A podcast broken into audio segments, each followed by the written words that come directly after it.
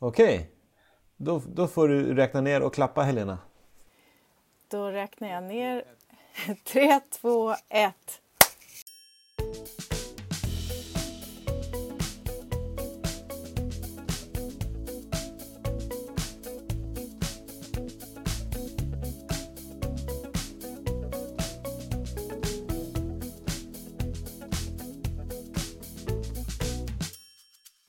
Hej och välkommen till Skolprat, en podd om skola, undervisning och lärande. Vi som pratar heter Karin Rådberg. och Petter Enlund och vi är lärare och arbetar som projekt och utvecklingsledare. Idag så träffar vi Helena Wallberg. Helena är gymnasielärare i engelska, franska och pedagogiskt ledarskap och har lång erfarenhet av undervisning. Hon är även specialpedagog och har arbetat mycket med tillgänglighetsfrågor. Hon har skrivit ett par böcker vid det här laget. Eh, lektionsdesign är den senaste eh, från 2019. Formativ bedömning i praktiken 2013. Och hon skriver även pedagogisk snabbguide som följer med eh, Gotias eh, grundskoletidning. Ja, välkommen till Skolprat Helena! Vad kul att du är med. Kan inte du berätta någonting om dig själv som, som Petter inte tog upp i presentationen? Ja, jag funderade ganska mycket. Jag tror så här, någonting som inte så många känner till i skolvärlden det är att jag hade faktiskt långtgående planer på att bli pianist eller pianolärare. Eh, och ägnade många timmar varje dag åt musiken när jag var ung. Eh, och även sång då. Och jag tror faktiskt, eller jag vet, att det är en väldigt stark bidragande orsak till att jag fastnade för formativ bedömning. För i musikens värld så är det så självklart att man härmar, man prövar nytt, man eh, får mycket feedback, eh, man pratar om de här små detaljerna och strategier och så vidare. Så att, det, eh, att man utvecklar både teknik och tolkning liksom i kombination. Och det här med masterclass, att få vara med om det är ju fantastiskt. Det är ju verkligen essensen av formativ bedömning. Häftigt!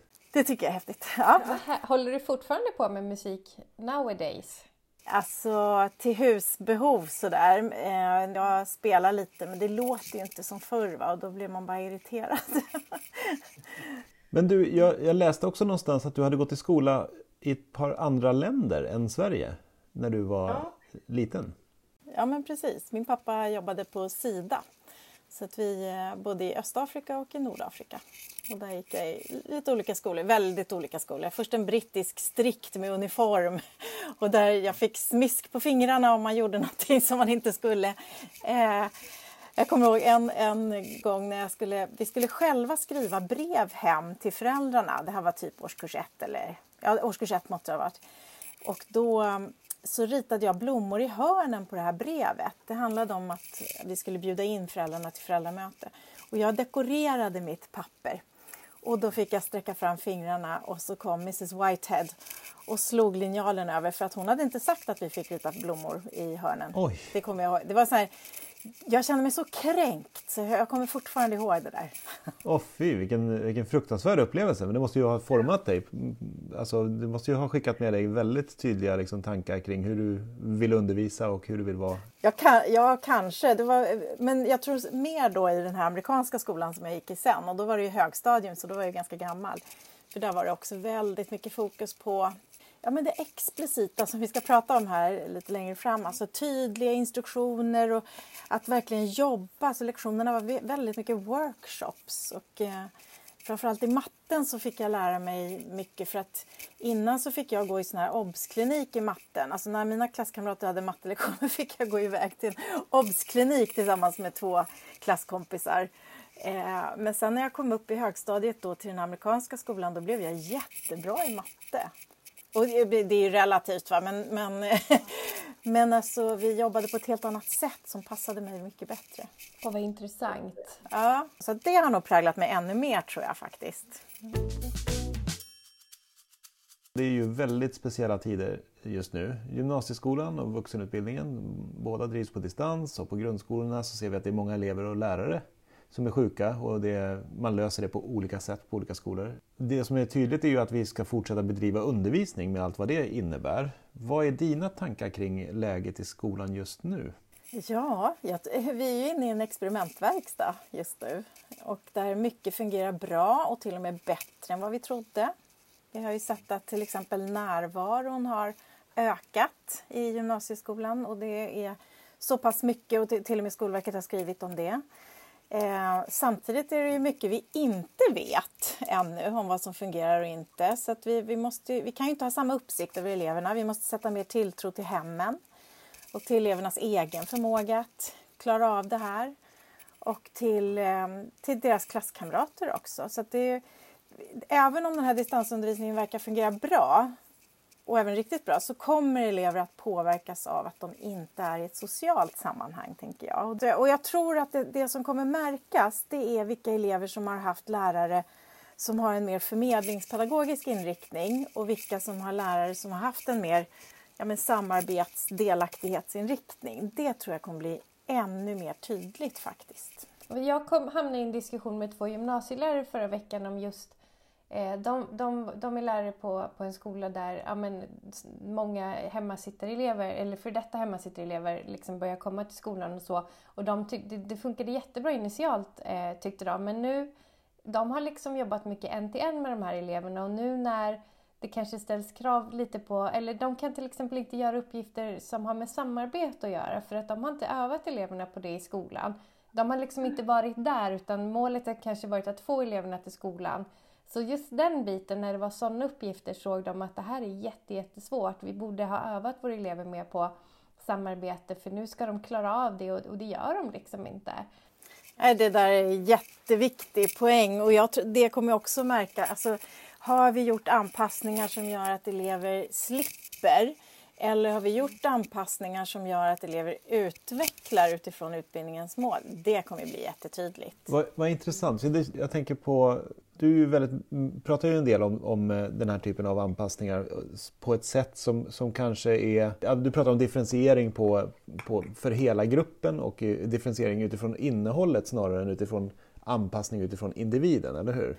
Ja, alltså jag tycker i alla fall inte att det borde finnas någon motsättning. Jag tror att man kan möta individen i gruppen så långt som möjligt. Tänk, tänker du att, vad, vad är dina funderingar kring det här med tillförlitlighetsaspekterna då när vi nu pratar om, om undervisning på distans? Hur, hur tänker du kring eh, att vi ska bedöma elevernas kunskaper så här på det här sättet då? Hur kan man göra?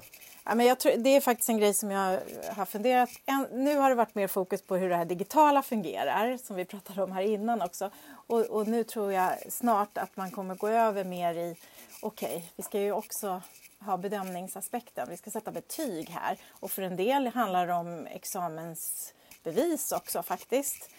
Ehm, och då tror jag att de här förmedlingsinriktade lärarna riskerar att ha kanske en mer, att det blir ännu tydligare att de har en ensidig, ett ensidigt bedömningsunderlag. För det är risk då att det bara blir skriftliga inlämningar vilket ju blir ett ensidigt bedömningsunderlag. För normalt sett så tror jag att även om man har en förmedlingspedagogisk inriktning så är man i klassrummet och ändå snappar upp och får syn på liksom i stunden. Men här blir det väldigt lätt en, en överföring av instruktioner och sen lycka till, lämna in den tiden. Liksom. Eh, och det blir ju inte ett tillförlitligt betygsunderlag. Så hur, hur kan man göra då? då? Ja, man, man, behöver prata kollegialt och rektorerna behöver vara väldigt tydliga med att eh, det är fortfarande så att vi har en skyldighet att ha ett allsidigt bedömningsunderlag. Hur får vi till det i en digital distansundervisning? Eh, vad har vi för goda exempel i kollegiet? Och det är ofta där vi krockar lite grann med vi lärare. Att en del tycker att elever ska kunna göra det här. De ska kunna skriva den här typen av uppsats, de ska kunna göra det här provet och så vidare. Och lärare som tycker att Nej, men vi kan prova andra sätt. Man kan göra muntligt eller skriftligt. Och ofta krockar vi ju där. Och den diskussionen får ju absolut, absolut inte avstanna nu.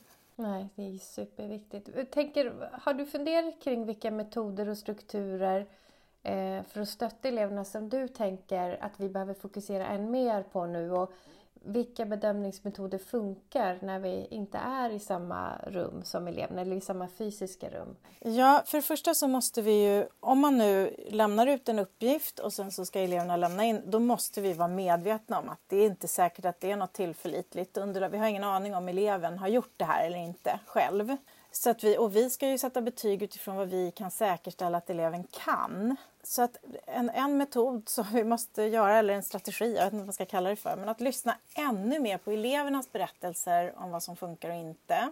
Och ännu mer fokus på att klargöra förväntningar och tala om att det här förväntar jag mig att du ska visa att du kan i uppgiften. Så här förväntar jag mig att du ska jobba och jag förväntar mig att du talar om om det här fungerar eller inte och så vidare. Så att ännu fler tabeller, checklister, matriser och då pratar inte jag betygsmatriser utan liksom bedömningsmatriser med detaljer kring. Nu när du jobbar med det här då ska du tänka på de här fem olika delarna. Exempelmeningar, exempeluppgifter. Det är ännu viktigare nu. Och sen tror jag att samla elevers arbete på ett ställe så är vi ju jättemånga lärare som har jobbat i många år. Börjar man, alltså jag började som lärare 94 och då var det jättehett det här med portfolio-metoden.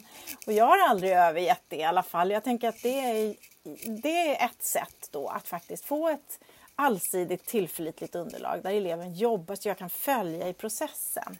Och det har vi ju väldigt bra digitala verktyg för idag också. Ja, ja, ja. ja. Så, vad tänker du liksom kring menar, avstämningar eller muntliga avstämningar med eleverna? Har du några tankar kring det? Hur kan man göra det som lärare om man har 30 elever eh, som man ska undervisa? Hinner man med det då? Eller hur ska man liksom organisera sig som lärare för att få ihop det här som man annars får i klassrummet? Ja, jag tror att vi måste också vara helt, väldigt ärliga mot oss själva och eh, inse att vi har nog inte haft så bra koll i klassrummet heller som vi kanske har trott.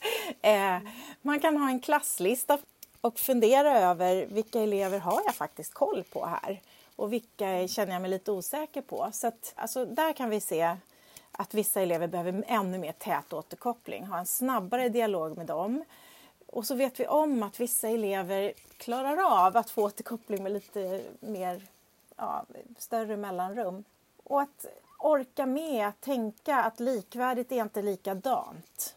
Om jag har 200 gymnasieelever i en vecka, det finns ingen möjlighet att kunna titta i alla deras eh, portfolios liksom hela tiden utan att göra stickprov och lita på sitt omdöme och tycker man att man inte kan det, prata med en kollega fråga elever, är det någon av er som känner att nu måste ni veta verkligen var ni ligger? Är det rött ljus, är det gult ljus eller är det grönt ljus? Alltså lite sådana metoder. Ja, men jag tänker också att om det här hade skett i höstas så hade vi kanske inte haft den här kollen på våra elever. Eh, om eleverna hade varit nya, men nu sker det ändå så, så här, eh, tre fjärdedelar in i läsåret så att man bör ju ungefär veta som lärare, tänker jag, att de här eleverna behöver mycket mer tätare uppkoppling och de här eleverna är mer självreglerande och där behöver jag kanske kika in lite mer sällan.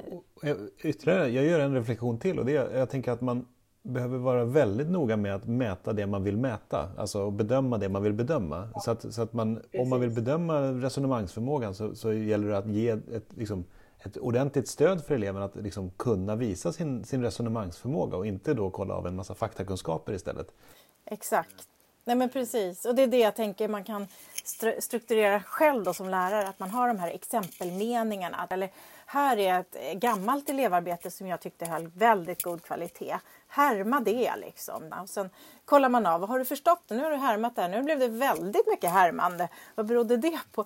Alltså jag tänker också, normalt sett i skolan så har vi mattestugor och vi har läxstugor och sånt där. Nu har vi ju en chans att ta bort det här fanskapet, ursäkta franskan, och istället ha, och istället ha precis som du var inne på Petter, explicit, alltså eh, nu har vi en, en hangout här varje eftermiddag klockan tre. Och så kallar man eleverna till det för att då handlar det om att vi ska nu muntligt utveckla resonemangsförmågan inom eh, det här ämnet eller flera. Man kan ju träffas flera lärare på ett annat sätt nu också. Vi bjuder in både flera lärare och elever i en hangout och resonerar och får syn på så att det finns ju mycket möjligheter här nu.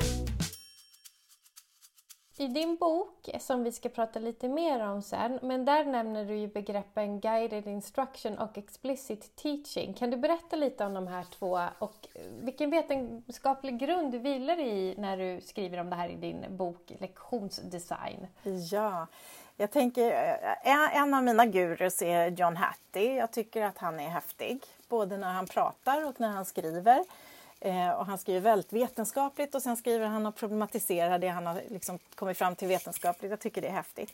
Han brukar göra jämförelser mellan, mellan en lärare som har en plan och som ser sig själv som en change agent, pratar han om, en förändringsagent. Eh, och så ställer han då mot den här förändringsagenten så ställer han en lärare som är mer konstruktivistisk, det vill säga en facilitator som går in i klassrummet och tänker vi får se vad som händer. Och, här, liksom, och då finns det väldigt mycket evidens som visar att den här läraren med en plan och change agent är mer, alltså de eleverna lär sig mer och kommer längre. Eh, det tycker jag är intressant därför att jag har själv sett mig i början som en facilitator. Jag brukade säga till mina gymnasieelever att eh, så här ska man tänka. Att, låt mig inte undervisa dig, eh, låt dig undervisa dig. Och det var mycket så på 90-talet också, att du ska inte synas och höra. Ställ dig längst bak och låt lärandet hända. Liksom. Låt tusen blommor blomma. Och det finns något väldigt fint i det och det säger också John Hattie. Vi behöver samarbetslärande. Vi behöver att vi ställer frågor och reflekterar tillsammans. Men i så fall måste det ske tillsammans med den här explicita planen där jag vet, precis som du var inne på Petter, ni ska utveckla resonemangsförmågan. Då gör vi det med de här tre strategierna. Du ska prova de här två arbetssätten och det ska utmynna i någonting sånt här. Och så får vi ju vara överens om också att utfallet kan ju bli någonting annat än vad jag har tänkt. Det måste vara okej fortfarande. Utan mer det här ska eleverna kunna när vi är klara. Ja, alltså, ja precis. Att man tänker igenom eh, vad kan man när man kan det här. Ja, men det tycker jag är så bra när du ställer frågan vad kan man när man kan?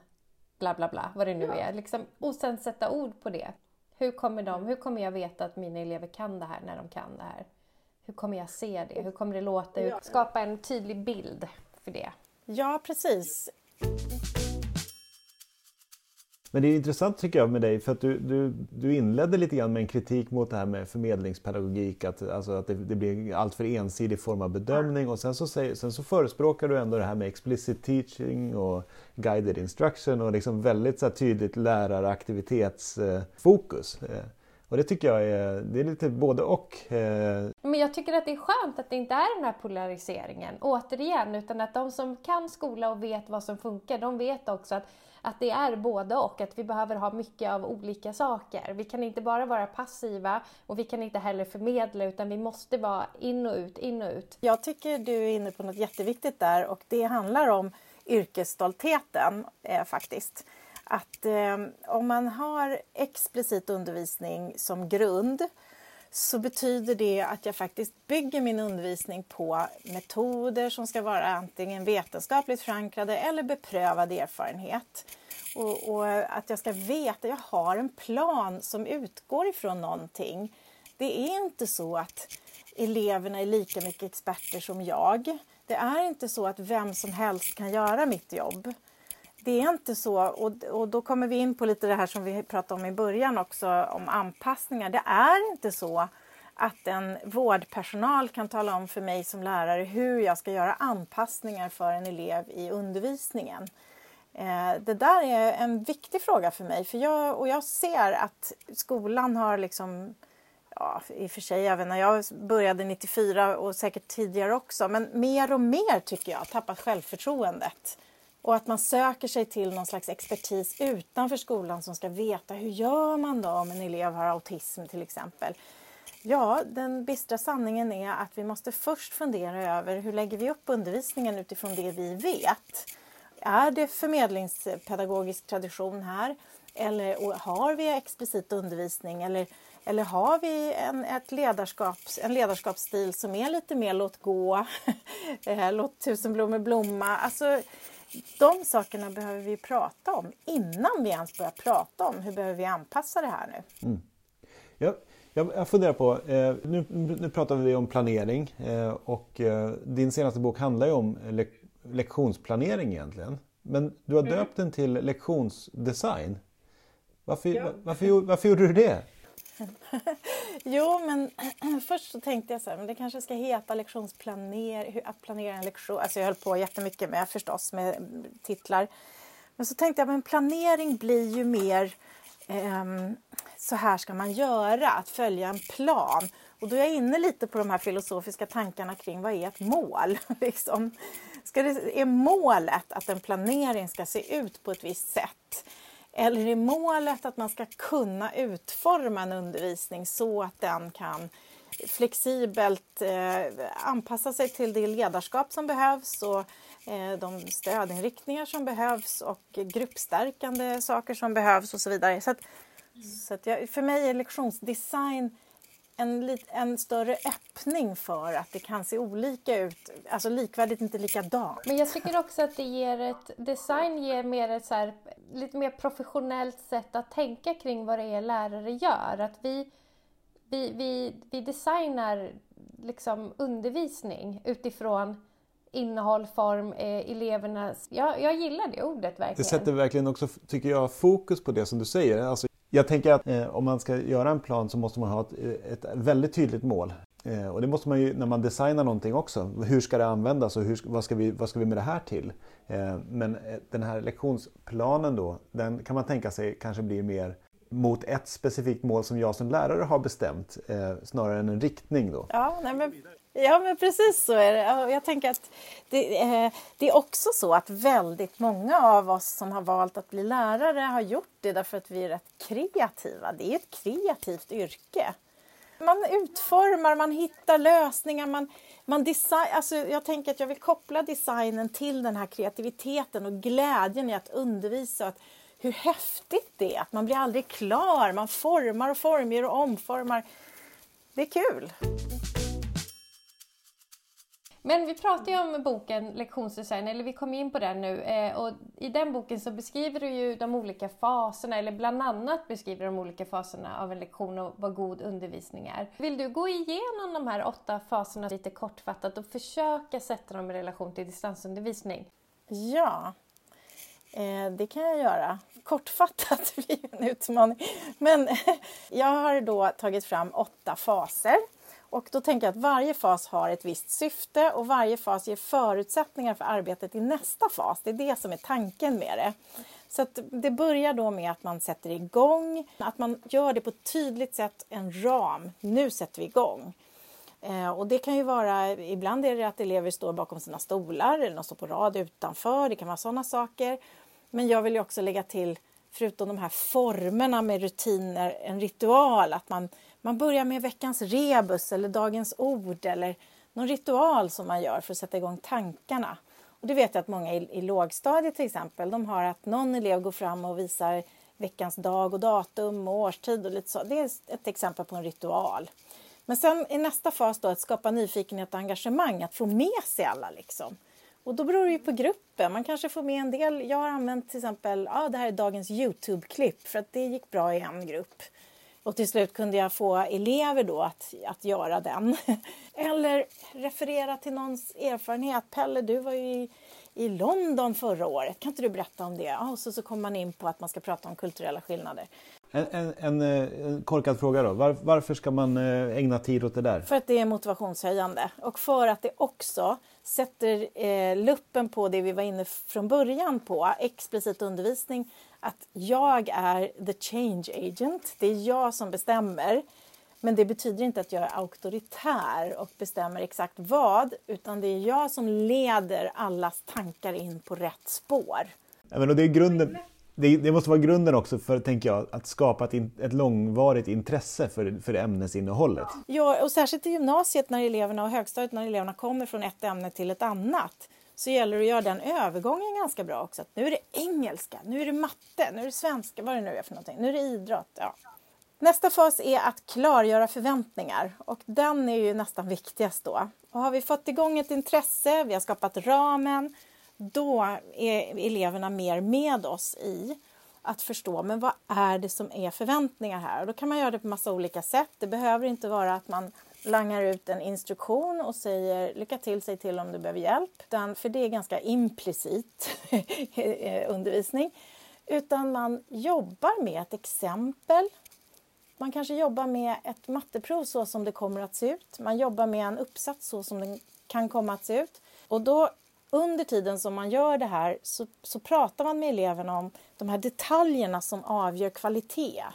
För vi är ämneskunniga och vet att om man pratar franska och aldrig har med till exempel tempuset konditionalis då blir det en väldigt styltig franska. Eller man kan inte, i engelska så funkar inte subjekt-verb-kongruensen, så man säger I has och och eh, they was och sådana saker. Och då, då, uppfattas man inte som riktigt språkkunnig. Det är en detalj som faktiskt är viktig att jobba med. Och det ger ju förutsättningar för att sedan aktivera eleverna i nästa fas.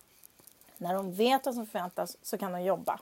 Och när, när de jobbar då med, med saker så, så kan man låta dem jobba på lite olika sätt. Alltså att man öppnar upp för fler sätt att jobba och då kommer den här, det här begreppet differentierad undervisning in kanske ännu mer. Att, ja, men man kan öppna upp för att i, i bortre högra hörnet, där jobbar man med att titta på en instruktionsfilm kring det här och sen formulera det tillsammans eh, själva. I det hörnet så sitter man och faktiskt påbörjar arbetet med att skapa det som ska göras och jag har en zon hos mig där man sitter och resonerar om hur man ska gå tillväga eller man kanske läser något tillsammans och diskuterar det. Så byter man stationer eller man får möjlighet att, att jobba kanske på lite olika nivåer eh, och på olika sätt. Inte tusen sätt, men utifrån det jag vet då om, om vad kan alla i den här gruppen, vad kan många göra och vad, vad behöver några så kanske jag kan ha tre olika sätt. Eller om jag är osäker, två sätt. Bara för att träna eleverna i att det är fullt normalt och det är inte så att det ena hörnet är betyg E och det andra hörnet är betyg A. Utan det är bara olika sätt att ta sig till bättre och bättre kvalitet. Hur lång tid tar det att få med sig eleverna i det här med att jobba i olika zoner? Ja, men det är väldigt olika förstås, men jag tror att eh, man, kan, man får nog räkna med tre veckor. Ja, så man ska liksom vara ihärdig i när man ja. introducerar något ja. nytt, för det kommer ta ett tag. Vart var vi nu då? Vi var på fas 4, aktivera och träna. Ja, precis. Det är där vi är nu. Och, sen, och efter den fasen så eh, tänker jag att det är viktigt att låta eleverna bearbeta och reflektera kring sitt lärande. Och där kommer vi ofta in på det här med svårigheter. Oj, en del elever har så svårt att reflektera.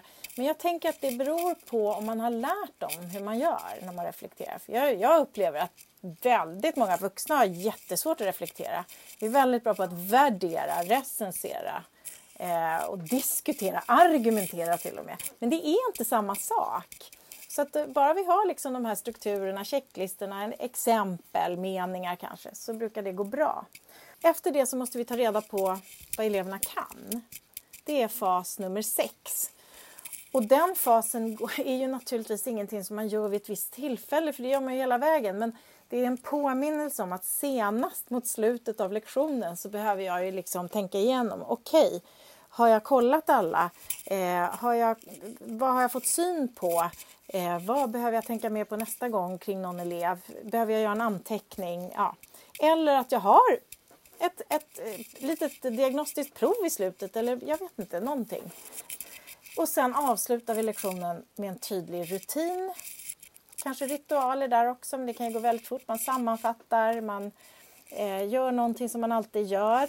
Just nu på distansundervisning så tänker jag att det är ett bra tips som jag faktiskt har prövat själv, men det var inte min idé utan en duktig tjej i Forshaga kommun som sa så här, ja men alla lägger upp selfies under arbetet. Och så avslutar man med att titta på de här selfiesarna för då blir det lite eh, gemenskapsskapande saker också. Eh, och även de som inte vågar synas i bild liksom, i de här hangouts och zoom och allting. De kan ändå ta en selfie och vara med någonstans i gruppen. Och sen sista fasen är, då har man avslutat och då gör man en formativ bedömning av undervisningen. För formativ bedömning är inte bara mot elever utan det är ju mot sig själv framför allt. Och och där är väl Hattie solklar om man nu ska referera till honom. Att det är ju när vi bedömer vår egen undervisning och den impact som den har haft på eleverna. Eh, så det är väl, då, det är väl där den, den, den formativa bedömningen gör mest nytta. Och när vi sen ändrar ja, på undervisningen ja. utefter det vi kommer fram till. Liksom. Ja men precis. Men den förutsätter också en formativ bedömning mot elever. Men, men visst är det så, det är det som har mest effekt ju. Att man undersöker sin egen undervisning. Och då tänker jag att ja, men ibland så kan det inte ta mer än en minut. Och ibland så får det ta lite längre tid och är mer formellt kanske. Att man sätter sig ner med kollegor och funderar. Ja, för det är intressant när man, när man till exempel har sam, samarbetat med kollegor och man har gjort ungefär samma upplägg för någonting och sen så får man så olika utfall och så sitter man sig och tittar ja. på det. Eh, eller om man har två, två grupper och så kör man samma upplägg. Då märker man ju oftast ganska fort så här, här gick det fantastiskt bra, här gick det mindre bra. Vad beror det på? Och jag tror att är man duktig på att reflektera, att man har övat på det och man hittat, då, då för när jag frågar lärare ofta så här, hur får du reflektion att bli en del av din vardag? De här skillade lärarna, de blir liksom så här, ja men det pågår ju, det är ju ständigt, för de har utvecklat det där som vi säger är svårt, vi måste lära eleverna. Eh, så det sker automatiskt, men, men för nya lärare eller för de här eleverna som, som behöver öva, det, det är så viktigt att man, och då kanske man måste vara väldigt strukturerad och sätta en ram för det också, att vi reflekterar 20 minuter i ämneslaget, eller hur man nu gör, för att få igång det här. Jag, jag jobbar ju mycket med lärare och jag låter dem göra samma saker som står i min bok Lektionsdesign. För att det är, det är liksom, vi är människor, tänker jag. ja. du, det, tiden rinner iväg. Det, var, det är så otroligt intressant att prata med dig. Det väcks massa tankar och sådär. Vi brukar försöka samla ihop oss så här i slutet av våra intervjuer och då brukar vi be gästen skicka med tre tips eller tankar till våra lyssnare. Så har du funderat på vilka tre eh, tips, tankar du vill skicka med? Ja, och vad svårt att ta tre, men jag har landat i tre tips. eh, nummer ett, vi blir aldrig färdiga och det gäller att orka se det som en tillgång så att vi inte ramlar i fällan att tro att vi har gjort allt som står i vår makt eller vi har kommit så långt som man kan. Och det betyder inte att vi inte har gjort bra saker utan det betyder att vi alltid kan hitta nya eller andra vägar. Eh, tips nummer två, skapa ett fotoalbum för varje elev. Eh, oavsett om du jobbar på distans eller i ett klassrum, låt eleverna fylla fotoalbumet och det är förstås en metafor för en portfölj. låt dem fylla det här så att de förstår att de både tränar och presterar och att det inte bara är prestationen som avgör betyg och det är inte bara betyg som avgör hur livet blir utan det är all kunskap och färdighetsträning som man har gjort också. Och sen tips nummer tre. Använd begreppet formativ bedömning för både elevers utveckling mot utbildningens mål och för undervisningens utformning. Hur väl har jag skapat förutsättningar för eleverna? Har jag låtit eleverna slippa jobba eller har jag stöttat utveckling? Har jag gett så mycket stöd som det är möjligt för att utmana eleverna? Har jag eh, organiserat lärandet för att ge fler förutsättningar och vilja och våga? Hur ser mitt ledarskap ut? Är det det ledarskap som behövs i det här klassrummet? Så att, ehm, de tre tipsen. Vi blir aldrig färdiga. Det hänger ihop med formativ bedömning och också skapa ett fotoalbum för varje elev. Bra tips! Jättefina tips! Stort tack för att du tog dig tid att vara med i Skolprat idag, Helena. Verkligen! Tack för att jag fick vara med. Jättetrevligt att sitta här och snacka med er. Så kan man ju ha sina arbetsdagar. Skolprat är en podd om skola, undervisning och lärande med oss Karin Rådberg och Petter Enlund, projekt och utvecklingsledare på Kunskapsskolan. Tack för att ni lyssnat!